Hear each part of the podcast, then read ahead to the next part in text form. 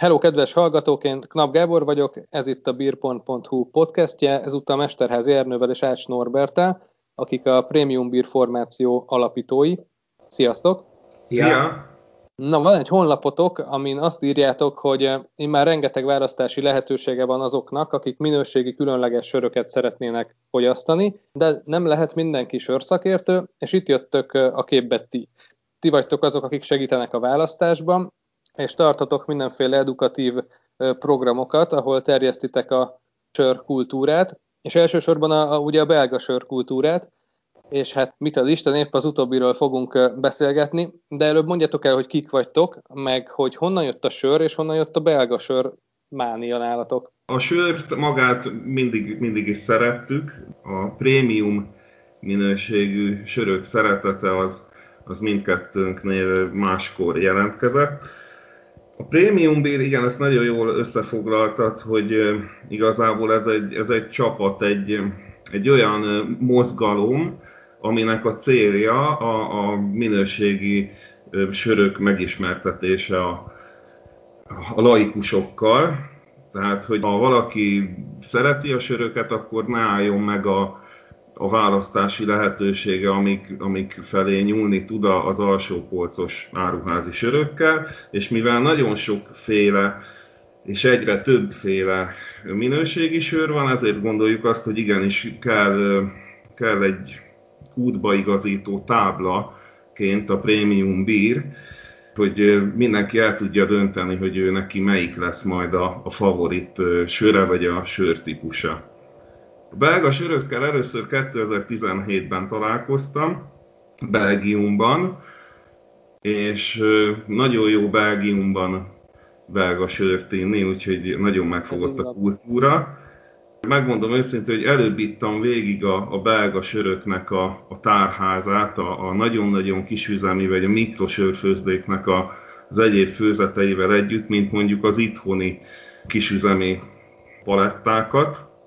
18-tól aztán rendszeresen szerveztem ilyen kisebb baráti társaságoknak sörkóstolókat, rendeltem söröket innen-onnan, de még nem volt ez olyan szinten, hogy mondjuk nagyobb közönségnek bemutassam a sörkóstoltatási képességeimet. Úgyhogy kellettek ugye a képzések, 19-től igazából már havi szinten működtek ezek a sörkóstolók, főként belga sörökkel, és ekkor ismerkedtem meg a, az Ács Norbival is, és akkor itt kicsit összekaptuk ezt az egész projektet, ugye ketten nyilván több erőt, energiát tudtunk belefektetni, jött a Facebook csoport, saját honlap, Instagram, a YouTube csatornák elindult, különböző promóciós reklámfelvételek, fotózás, videók, forgatás, minden volt.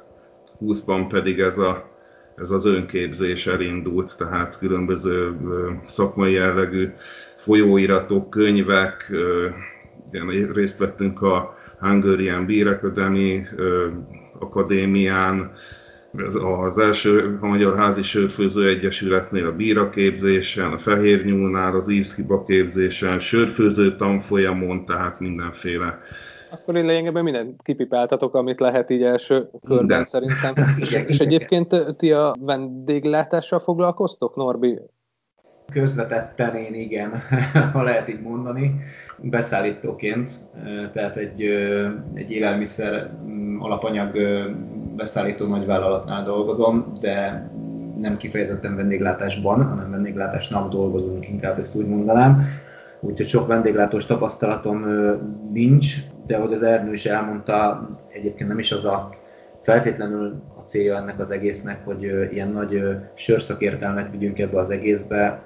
Azt is szoktuk észrevenni, hogy az emberek nagy részét inkább tényleg a, az ilyen kis háttérinformációk, az érdekességek, az újdonságok érdeklik. Éppen ezért próbálunk a szakmaiság mellett minél több ilyen színesebb történetet, vagy, vagy érdekességet, újdonságot belecsempészni ezekbe a kóstolókba, próbáljuk interaktívvá is tenni ezeket, tehát ez nem csak arról szól, hogy egy ilyen olyan kóstolót képzeljünk el, ahol mi beszélünk, és akkor folyamat hozzák a söröket, aztán akkor itt meghatározott idő alatt ebbe belekortyolunk, és már ugrunk is tovább, hanem, hanem tényleg egy kicsit bevonjuk a résztvevőket, és mondják el ők a véleményüket, hiszen amúgy a magas sörözés az tényleg egy, egy ilyen ízlés dolga, és bár ugye ennek megvannak a komoly szakmai, vagy hogyha mondjuk egy, egy sört értékelünk, akkor annak a szakmai szempontjai, illetve feltételei, de mi igyekszünk azért emellett inkább egy kicsit ilyen érdekesebb és interaktívá tenni ezt az egészet. És ezeken a kóstolókon ti azért eléggé gyakran mutogattok olyan apátsági söröket, amik, amiket ugye nem is nagyon lehet itthon beszerezni, csak akkor, hogyha közvetlenül a főzdétől rendeli meg valaki. Nyilván ilyen tranzakciót azért elég ritkán végeznek a halandó sörfogyasztók, és mik a ti tapasztalataitok ezzel? Tehát, hogy mennyire gördülékeny ez, milyen átfutási idővel működik, hogyan szoktátok ti ezeket véghez vinni? Nekem van egy nagyon jó kapcsolatom egy, egy online shophoz, akiknél már milyen kiemelt egyéneknek számítunk, tehát felhívnak, ha valami nem kapható, át tudjuk alakítani a rendelést, megkérdezik, hogy mit szeretnék helyette, ez, ez pár év volt, mire itt ki tudott alakulni. Ezt akartam mondani, ezért nem a kezdetektől fogva És, és nem akarom mondani, hogy, hogy mekkora összeg, amit, amit elköltöttünk náluk sörre. Változó, tehát ott is volt, hogy, hogy egy hónap kellett, mire ideért a sör, és akkor a papnak a fele össze volt törve, ugye futárszolgálatnak a helytelen kézbesítési eljárása. Egyébként aktuális a kérdés, mert pont ma sikerült beszereznem az Engelsztel apátságnak a, a söreit. Az apátságról majd, majd lassan ugye megjelenik a, a bírpornon is a, a cikkünk, úgyhogy az ő söreiből tartok most egy kisebb kóstolót, és a, tehát csak osztrák, illetve németországi címre szállít ki az apátság. Tehát először is kellett egy osztrák cím hozzá, és akkor az ismerősöm, aki egyébként a postánál dolgozik, ő igazából nyomozott ma a DPD-s autó után, hogy utolérje Bécs városában, de nekem folyamatosan otthon nézni kellett az autót, hogy éppen hol van, úgyhogy egy, egy nagy ilyen nyomozó folyamat eredményeképpen lesznek meg ma az Angels elsőre. Izgalmas egyébként néha ez. Ez jellemző különben, hogy nem szállítanak Magyarországra, vagy ez most egy ilyen kivételes eset? Nagy általánosságban úgy veszük észre, hogy azért inkább szállítanak, mint hogy nem, de vannak olyan típusok vagy fajták, ahova igen, akkor kellett egy, egy külföldi címet. Én azt mondom, hogy, a, hogy ilyen fele-fele, tehát nagyon, van olyan, amit nagyon nehéz itthonra beszerezni, vagy, vagy tényleg például a Veszpréteren 12-est legutóján Dániából tudtam megrendelni Magyarországra, és vannak olyan apátsági sörök, ami egész egyszerűen forgalomban van itthon is, tehát bármikor, most nem azt mondom, hogy bármilyen sörszaküzletbe, de, de azért könnyen elérhetőek. Itthon simán mondhatjuk, hogy a, a belga sörkultúra az, az legalább annyira kult, mint, a, mint mondjuk a cseh, és én ennek valahol ott látom a gyökerét, hogy még a Kraft forradalom előtt, hogyha valaki különleges sört akart inni, akkor egy belga sörözőbe ment, nem nagyon volt más alternatíva. Viszont ugye tök sokat változott azóta a világ, és brutális most már a választék. És, de mi az, ami szerintetek még mindig vonzóvá teszi a belga apátsági söröket? Egy olyan pillanatban, amikor ha úgy vesszük, akkor, akkor, akkor sokkal izgalmasabb magyar craft söröket is lehetne választani. Ez két külön sörvilág, tehát a magyar craft mozgalomban a nagyon érdekes sörök, azok, azok igen, lehetnek jók, finomak, érdekesek. A belga sör mögött pedig, pedig egy tradíció áll, tehát őnáluk, őnáluk a sörfogyasztás egy, egy belgikum. Hát annak ellenére, hogy a, a világ sörtermelésének kevesebb, mint 1%-át adja ez a, ez a kis ország, mégis a különféle sörfőzési folyamatoknak, erjesztési módszereknek, a nagyon speckó élesztőiknek a felhasználási módszerei több száz éves múltra tekintenek vissza. Tehát az, ami nálunk a kraft forradalom, ő náluk ez 1000, illetve 1200 körül már, már elindult. Emellett az UNESCO világörökség része lett 2016-ban, a mintegy közel 1500 belga sőstílussal. Belgiumban az emberek söröznek, tehát mint nálunk a bor vagy a pálinka van, ő náluk a, a sört kínálják a, a vendégeknek, hogyha egy családhoz átjön valaki, ott, ott mindenki mindig sört iszik. Nekem az is sok mindent elárul volt, hogy közbevágok, hogy például régen még az iskolában is kaptak a... Így van, tehát 1960-ig az iskolában ebédelő gyermekek a tea és a kávé mellé választhattak sört is, és 1970-ben jelent meg a maga az üdítőital fogalma az országban. Ennek ellenére az 1980-as években az egyetemi éttermekben még mindig a, a víz és az asztali sör volt. Tehát nyilván egy kevesebb alkoholos változat, de... Persze ez egy ilyen gyengébb sör típus volt. Igen.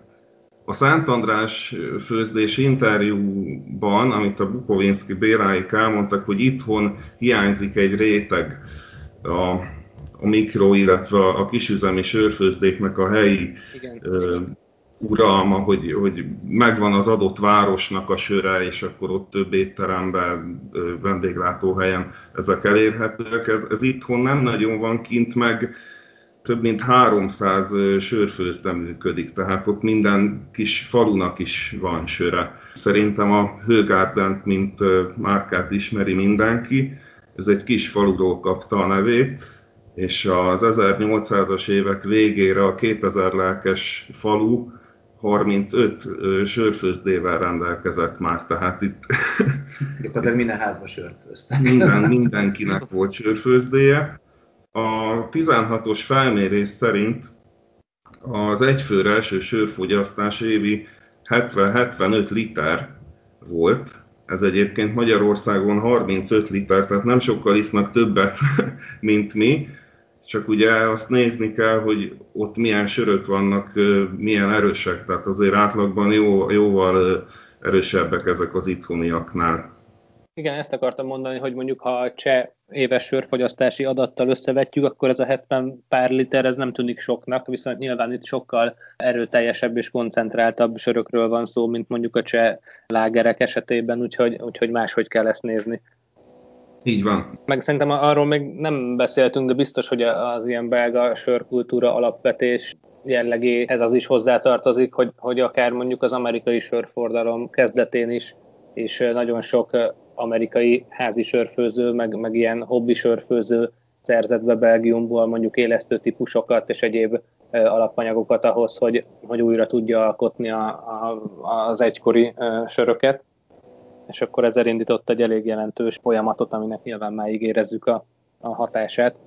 Ugye az olvasóink azok szerintem nagyjából tisztában vannak az ismertebb belga sörtípusokkal, viszont van egy azért, amiről mindenképpen érdemes többet beszélni, és ez a spontán erjesztett sörök, és, és, és ezek között is a lambik.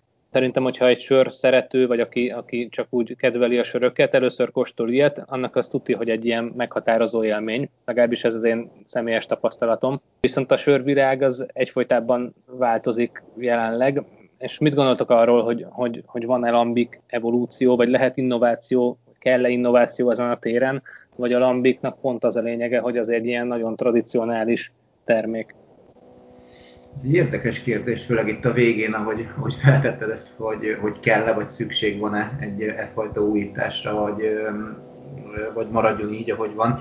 Ugye a lambik sörökről azt kell tudni, tehát hogyha most nagyon nem vagyunk annyira szigorúak, akkor mindig úgy szoktuk bemutatni ezt egyébként a kóstolókon is, hogyha a három nagy fő típust vesszük, ugye a felső, az alsó erjesztésű, illetve a spontán erjesztésű lambik sörök, ezek azok, amik szoktuk mondani, valószínűleg, hogyha valakit szeretnénk az extrább, ahogy az Ernő is mondta, az előbb az alsó polcos sörök után egy kicsit az extrább vagy prémiumabb sörök felett terelni, nem biztos, hogy a lambik lesz az a sör, amivel, amivel neki kezdeni kellene. Hogy ugye teljes képet kapjunk erről az egészről, tehát azért azt nem áll tisztázni egy pár mondatban, hogy, hogy, hogy miről van itt szó. Tehát a, a lambik az egy különleges sörfajta, ezt csak is Belgiumban gyárthatják, illetve azon belül is Landnak hívják azt a, azt a régiót, ahol, ahol vannak ezek a sörfőzdék, hogy elhelyezkednek, és ott készítik ezeket a söröket. a név az elvileg a, az írásokból kimazsolázható, hogy holland eredetű volt, és a, egy ilyen Lembik nevezetű városkára utal, ahol először főztek ilyenfajta sört.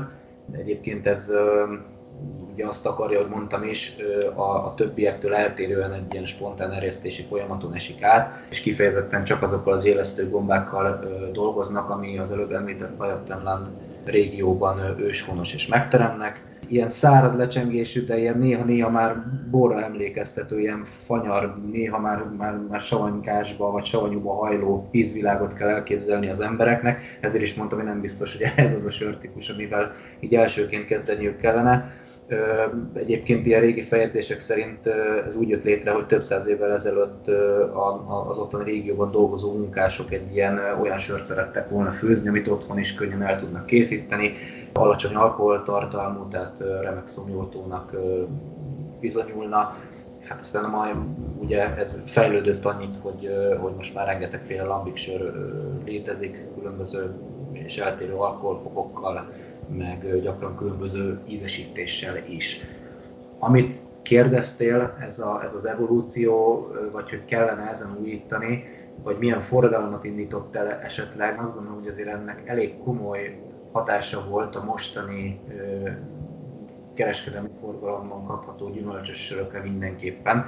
Tehát, ahogy az előbb mondtam, hogy ennek különböző típusai vannak. Az egyik nagy fő típusa azok a, azok a gyümölcsös lambikok. Azt kevesen tudják, hogy, hogy amiket megveszünk általában, főleg nagyüzemi sörfőzdék termékei, azok, azok csak ilyen szirupok hozzáadásával készült, vagy, vagy ne adj Isten, csak ízesített aromákat, így van, aromákat tartalmazó sörökről beszélünk. Gyakorlatilag köszönő viszonyban nincs egy, egy igazi belga lambik gyümölcsös sörrel, tehát ugye azok a típusok az első eredés követően még különböző valódi gyümölcsöket kapnak, vagy azokat adnak hozzá, és utána ezeket még hordóban sokszor éveken át érlelik, és akkor még ugye van egy másodlagos ö, erjesztési folyamat, amiben maga a gyümölcs is hozzáadja az adott ízeit, tehát azért itt, itt, itt komoly erjedési folyamatok mennek végbe, még aztán végül ezeket sőt, még sokszor a palackozás után is egyébként ez megvan a söröknek. Vannak ugye különböző elnevezések, ezt, ezt szeretik előszeretettel használni ezek a, a sörfőzdék, de azért azt szoktuk mondani, hogy kint mindennek megvan a saját elnevezés, tehát mondjuk a, a cseresznye ugye a krék, a málna, a fambóz és így tovább, de attól függetlenül mondjuk egy ilyen sörre ráírják, hogy ez egy krik sör, az nem azt jelenti, hogy ez egy, ez egy lambik belga sör, csak az maga a gyümölcsösségére vagy a benne lévő gyümölcsre utal. Én azt gondolnám, hogyha most így véleményt kellene mondani, hogy én szerintem ez egy annyira spéci szegmens, de mégis olyan múltra tekint vissza, hogy én szerintem ezt nem kellene bolygatni. Tehát ezek a sörök történelmükből adódóan különlegesek, úgyhogy én azt gondolom, hogy nem, nem, vagy nem hinném, hogy, hogy a belgáknak ezt különösebben bolygatni kéne, viszont az mindenképpen említésre méltó, egy ilyen forradalmat tudott kiváltani, és azért azt ne felejtsük el, hogy a, a mostani gyümölcsös sörök, akár mondjuk, hogyha a, a, a mengyeseket vesszük korcső alá, akkor azért elmondható, hogy ez egy elég, elég kedvelt típus lett így akár csak hazánkban is, tehát a, a nagyüzemieknek a megyesülei szerintem a, a hölgyek körében biztos, hogy hoztatlan sikert arattak, pont azért, mert egyébként azok sokkal édesebbek, tehát azt, azt előszeretettel fogyasztják az itthoni sörfogyasztók. Ebből azt mondom, biztos, hogy már komoly vonalat vagy mozgalmat indítottak el ezzel. Uh-huh. Hát pedig szerintem egy igazi ugye, lambik, ami megyes, az nem feltétlenül édes, hanem sokkal fanyarabb, mint amiket mondjuk a nagyüzemi megyes, tök mindegy, hogy alsó vagy felső erjesztésű sörökben kapunk. Van. Viszont, viszont nagyon bólogatunk. Így van, nem, nem hallatszik, de igen, de, de nagyon bólogatunk, abszolút igazad van, csak valószínűleg, hogy akkor ezt az átlagfogyasztó megköszönné és, és visszatenni a polcra, vagy később nem menne le belőle. Tehát ugye itt azt is kell nézni egy ilyen nagy, itt, itt már szerintem ugye az üzlet része motivál, vagy, vagy dominál inkább azt mondom, egy-egy ilyen nagy sörfőzdénél, és a, a piac ízlése szerint alakítja ki ezeket a söröket. ami nyilván üzleti szempontból megérősebb, csak hát ezek, ezek azért nem, nem erről kellene, hogy szóljanak. Az az igazság, hogy, hogy a lambik ízvilágát megérteni, ez, ez nem egy egyszerű dolog, és el kell addig jutni, tehát először ne egy savanyú lambikot igyon az ember, hogyha elindult a, a minőségi sör irányban, de, de el lehet addig érni, hogy, hogy tudja értékelni, és, és, és azt mondja, hogy igen, ez, ez nagyon finom. Igen, de egyébként jól, jól nyomják ezt a lambik dolgot a belgák, hogyha úgy nézzük, és nagyon lesarkítjuk, akkor tulajdonképpen több száz évvel ezelőtt minden sör spontán erjesztésű volt, és kikapcsolva a földrajzi árujelzőket, akkor, akkor voltak éppen mindenki egyfajta lambikot készített, tök független attól, hogy Brüsszel környékén van, vagy pedig Csehországban, vagy adott esetben Magyarországon, de nyilván itt a lambik lett ez a kultikus stílus, és mondjuk a, visszatérve az innovációra, meg hogy kell-e innoválni lambik vagy, vagy spontán eredésű sör témában szerintem in, innoválnak azért eleget a craft főzdék, hiszen vannak ugye magyar spontán erjesztésű, meg különböző szőlőtörkőjel érlelt, vagy erjesztett sörök is, úgyhogy, úgyhogy ez, ez tényleg elindított egy olyan folyamatot, ami, amiből nagyon izgalmas sörök születnek. Belgiumban egyébként inkább a, a klasszikus ízek maradtak meg, tehát igen, ahogy a Nordi is mondta, hogy málnás, talán még extrának számít a fekete ribizlis főzet, hm. szilvás esetleg, de, de nagyon megmaradtak, tehát mondjuk ilyen mangóssal nem találkoztunk még, vagy, vagy marakujás, vagy banános egyébként van, tehát próbálnak. Ez érdekes, mert azt gondolná az ember, tudod, hogy, a, hogy, hogy mondjuk meghúznak egy határt, tehát amit nevezhetsz lambiknak, és tradicionális lambiknak tartható, az, az mondjuk helyi gyümölcsel vagy legalább olyan gyümölcsel kell készüljön, ami, ami ott a környéken megterem, de ezek szerint a banán ütetvény szerintem kevés van arra felé, úgyhogy, úgyhogy ez nem mindig van így. Az, az már nem a legtradicionálisabb értelemben vett lambik sem. Nincs Igen. is elterjedve annyira, banánoskor szerintem nem akarok butaságot mondani, de egy, egy főzdének tudom biztosan, hogy van, tehát nem egy, nem egy nagyon népszerű dolog náluk. Viszont nagyon finom. Tehát kóstolásra ajánlom. Van ugye nálunk a Bírpornon egy sorozatotok, ami a trapista sörfőzésről szól. Egészen konkrétan az autentik trapist produkt címkét viselő főzdéket veszitek sorra. Ami szerencsére azért elég hosszú sorozatnak ígérkezik, így hogy már talán négy része is megjelent. Ugye baromi jó söröket tudtok benne emlegetni. A West Veteran még nem került sorra, de ha jól tudom, akkor nektek is a szívetek csücske az a 12-es quadrupelük, amiről egyébként egy csomó helyen leírták, hogy a világ legjobb söre, amiről én, én azt gondolom, hogy, hogy azért ezt így nem lehet kimondani, nem lehet ennyire sarkosan fogalmazni. Szerintem könnyedén előállítható egy olyan szituáció, amiben az adott esetben 119 eh, forintos Birger Brau bizonyul valakinek a világ legjobbjának, de minden esetre ugye ez a West Veteran 12-es eh, mégiscsak egy ilyen figyelemre méltó sör, ti is kiemelitek mindig. Ez a sorozat is, hogy említetted, hogy a, hogy a trapista sörökről, trapista szerzetes rendek által főzött sörökről szól, ugye az, ez, hogyha úgy vesszük, akkor egy, egy kategórián val már bejebb esik, tehát ugye az apátsági sörökön belül is trapisták, ez ugye gyakorlatilag azokra mondjuk, amit trapista szerzetesek főznek egész egyszerűen ez még annó, tehát Ciszterci brand egyik kolostorából, a francia Latrapból származik, tehát onnan indult ez az egész dolog az 1600-as évek végén. Volt egy apát, aki, aki különböző reformokat vezetett be. Igazából az egyik legfontosabb dolog az az volt, hogy ezek mind önfenntartó, önállátó rendek voltak, és hát a mai távlatban már azt mondja, tényleg egy több száz éves, vagy legtöbb több száz éves hagyományjal, történelemmel bír. Régen ezek, a, ezek az apátságok, ezek azért igen aktívak voltak, legalábbis aktívabbak, mint, mint manapság. Folyamatosan változnak, tehát hogy mit nevezhetünk trapistának, ez ugyanúgy, hogy az előbb mondtuk, hogy, hogy mi az a, a lambik sör, és annak is vannak kitételei. A trapista szerzetes rendeket is hasonló szigorú szabályok alapján határolják be, és nem mindenkit hívhatunk így. Ugye ezt egy ilyen később önmaguk által bevezetett Authentic Trappist Product nevezetű, ilyen autentikus trapista termék megjelöléssel látják el, de ugye ezt nem minden sörfőzde kaphatja meg, tehát van egy-kettő kitétel. Most, hogyha nagyon sarkosan akarom mondani, akkor a legfontosabb dolgok az az, hogy maga a főzde az legyen a, a trapista kolostor falain belül, ott készüljön a sör. Nem feltétlenül kell ezt mondjuk a szerzeteseknek főznie, de mindenképpen az ott élő szerzeteseknek a felügyelete mellett kell készíteniük, és nem szabad kihívó marketinggel dolgozni.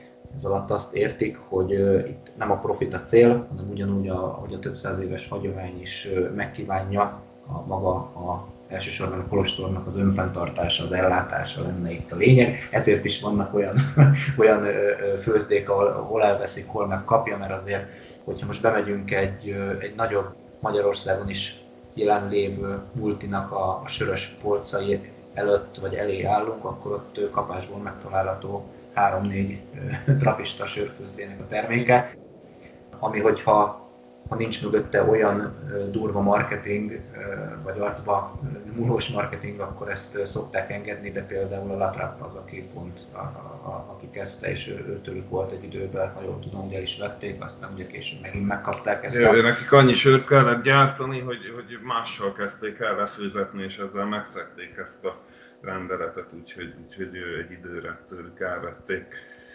Jelenleg most, ha, ha jól tudjuk, akkor 14 ilyen sörfőzde működik a világon, amiből kettő, kettőnek még nincsen meg, tehát ugyanilyen hagyomány szerint főzik a söröket, viszont nincsen meg még ez a kis pecsét jelölés a, a címkéjükön, és hát ugye ezek közül, ahogy, ahogy az elején is említetted, a, a, a király, vagy a királyok királya, ugye a West Léteren, megoszlanak itt a vélemények, te is mondtad, tehát nyilván, hogyha ha egy sörről azt mondják, a szakma is azt mondja, nem csak a fogyasztók, hogy ez a világ legjobb söre, vagy az egyik legjobb söre, és különböző díjakat is kapott, azért arra az mindenki felkapta a fejét, tehát valószínűleg ezt nem hiába, mhm. nem hiába kapta ezt a titulust. Aztán mögötte van egy olyan fajta, ezért mondtam, hogy megosztanak a vélemények, hát nem is hype-nak mondanám, a maga a sörfőzde inkább próbálja a, a sörét nagyon védeni, de azok a kritériumok, amiket ők támasztanak a fogyasztókkal szemben, azok már inkább arra adnak okot, hogy azt gondolja az ember, hogy ez, ez csak túl van fújva ez a dolog. Tehát ugye az első és a legfontosabb, hogy a veszletlen söröket, ezeket nem lehet kereskedelmi forgalomban kapni, legalábbis nem szabadna kapni, ezt maga a főzdétől tudjuk egy előzetes bejelentkezés alapján megvásárolni. Erre általában, ha nem is többet, de minimum két hónapot várni kell. Amikor megtörtént a bejelentkezés, akkor leadjuk ugye a mi adatainkat, illetve az autó adatait, és egy fő, maximum kettő rekesz sört vihet magával, és utána legközelebb megint csak 60 nap múlva jogosult a vásárlásra. Egy érdekes történet egyébként, ez korábban nem volt meg náluk, és ezért is mondtam, hogy a saját védelmükre hozták létre ezeket a szabályokat. Ugye egy ilyen sört meg lehet vásárolni, attól függően, hogy melyik típusáról beszélünk, meg éppen hogyan adják, de ilyen 25-35, maximum 40 euró környékén van egy, egy rekesz. Viszont sokszor ennek korábban üregét adták ennyiért, csak ugye nem ők, hanem azok, akik felvásárolták ezeket tőlük, és utána kereskedelmi forgalomban tovább adták. Egyszer az egyik apát valami helyi ilyen ABC-be vagy boltba látta viszont a sörüket többszörös áron. És akkor Ebből ott... volt is egyszer egy ilyen balhé. Igen, hogy, hogy valahol megtalálták a, a sörüket egy szupermarketben, nem tudom hány rekesszel, és akkor kérdőre vonták a, a, az üzletláncot, hogy ez hogyan történhetett. Így van, tehát volt ebből, ebből balé korábban, ahogy mondtad, és, és épp ezért vezették be ezeket a, ezeket a hát a lehet mondani, biztonsági lépéseket, hogy azért nem mindenki ebbe főbe tudjon belőle vásárolni, és utána viszont eladni. Egyébként természetesen, tehát a, a mai világban bármi másból is, tehát ezekből is azért találhatók meg az interneten sörök típusok, tehát azért, azért nem teljesen van ez lefedve, és, és azért sokszor kiátszák. Három típusát ismerjük, illetve három típust gyártanak ők. Még egy nagy különlegesség, hogy ők nem használnak címkét, tehát az üvegnek csak a, a koronazárján feltüntetett adatok alapján, illetve az, a, a koronazárnak a színéről tudjuk beazonosítani, hogy éppen melyik sört isszuk. Ugye van a, az alapsörük, ez egy nem egész 6 tehát inkább 5,8 alkoholszázalékos sör, a blondjuk, ez a zöld kupakos, aztán őt követi a, a 8-as számmal megjelölt ez a, ez a kék koronazáras, ami már egy magasabb alkoholfokkal rendelkezik, ez ugye 8%-os, ez már nem blond, ez inkább egy, egy dubel, és uh, ugye a, a, a csúcssörükbe lehet így uh, hívni a Veszli 12-es, ami ugye a sárga koronazárral van ellátva, itt viszont nem 12%-ról beszélünk, hanem ez egy 10,2-es, az pedig egy, az pedig egy quadrupel már. Volt olyan trapista sörkostolunk, ahol ezeket a sörköz, ezeknek a sörközéknek a termékeit mutattuk be, és ott, ott oda mi tudtunk szerezni egyébként étterem. Tehát... És a, a, a, az apátságtól rendeltétek közvetlenül, vagy ez egy másik úton tudtátok beszerezni? A legutolsóra Dániából sikerült rendelni, tőlük egyébként most is lehet kapni, hozzáteszem folyamatosan drágul, illetve az előbb említett belga online shopos kontaktunk. Volt olyan, hogy a, az interneten náluk nem lehetett kapni, viszont nekem e-mailbe írták, hogy van még elrakva. Egyébként tehát maga a sör, hogy jó-e, vagy hogy a legjobb-e, tehát semmi extra ízvilágra nem kell számítani, aki szereti a belga quadrupelt, egy, egy jó quadrupelt fog kapni, klasszikus ízvilág, a titka a balanszban van, tehát ők, ők valami olyan tökéleteset alkottak, hogyha pontot akarnánk levonni, gyakorlatilag nincs miért. Tehát nem érezni az alkoholt bent, a viszonylag magas alkoholt, tartja a habot, nagyon szép habja van, nagyon jó az állaga, nem túl malátás, nem túl keserű, tehát egyszerűen nem lehet nem szeretni. Ez, a, ez az igazi érték Pont. Oké, oké, oké, vettem. Most még az jutott eszembe egyébként, hogy, hogy ugye a boroknál, meg egyéb szeszes italoknál előfordul a, a bor és, és ital hamisítás, és hogy mondjuk egy ilyen kategóriájú terméknél simán el tudnám képzelni, hogy vannak különböző Kínában készülő változatai is. Ilyenről hallottatok esetleg? Szerintem a, ami, ami egy az értékesítési forrás. Tehát, hogyha Belgiumból egy olyan online shoptól szerezzük be, ahol egyébként Cantillon, meg, meg egyéb limitált kiadású lambikok, meg, meg olyan apátságok sörei vannak, amit nem hozzáférhető máshol, ő nekik miért lenne kamu Veszpréterenyük, uh-huh. illetve a, hát mondtam ezt a Dán céget is, ők is, tehát Mikeller, meg, meg egyéb országok különböző úgymond drága sör, söreivel is foglalkoznak, tehát mástól meg igazából nem is lehet beszerezni, tehát ne ebay rendeljünk. Igen, ez mondjuk szerintem nagyjából minden sörre igaz, hogy ne próbáljuk meg onnan rendelni. Igen, Igen tehát hogy itt, meg, meg itt nyilván a, a különlegessége is, ahogy mondtátok, ebben a nehézkes beszerzésben is rejlik azon túl, hogy, hogy egy tökéletesen összerakott sörről van szó. Itt vagyunk a, a lezárások közepén, és mindenki arra vár, hogy mikor nyithat a vendéglátás. Nyilván ehhez, hogy újabb sörkostolókat tudjatok tartani, erre is szükség van. Úgyhogy bizonyára ti is ezt várjátok. Mivel készültök akkorra, amikor majd lehet végre sörkostolót tartani?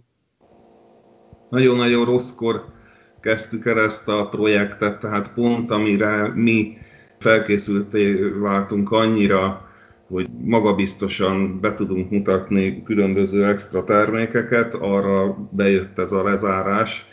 Mindenképpen szeretnénk a a kóstolóinkon résztvevők számát nyilván bővíteni, illetve gyakrabban szervezni, amint lehet rendezvényeket, lehetőség szerint több városba eljutni. Az a, az a tapasztalatunk, hogy aki, aki eljön, mindig jól érzi magát, és mindig bejelentik, hogy, hogy ezután az összesre el akarnak jönni. Tehát annak ellenére, hogy egy boros nemzet vagyunk, és egy kicsit gyerekcipőbe jár ez az egész kraft, illetve kisüzemi sör dolog Magyarországon. Pláne hozzáteszem, hogy vidéken, tehát szerintem a fővárosban sokkal jobb a helyzet.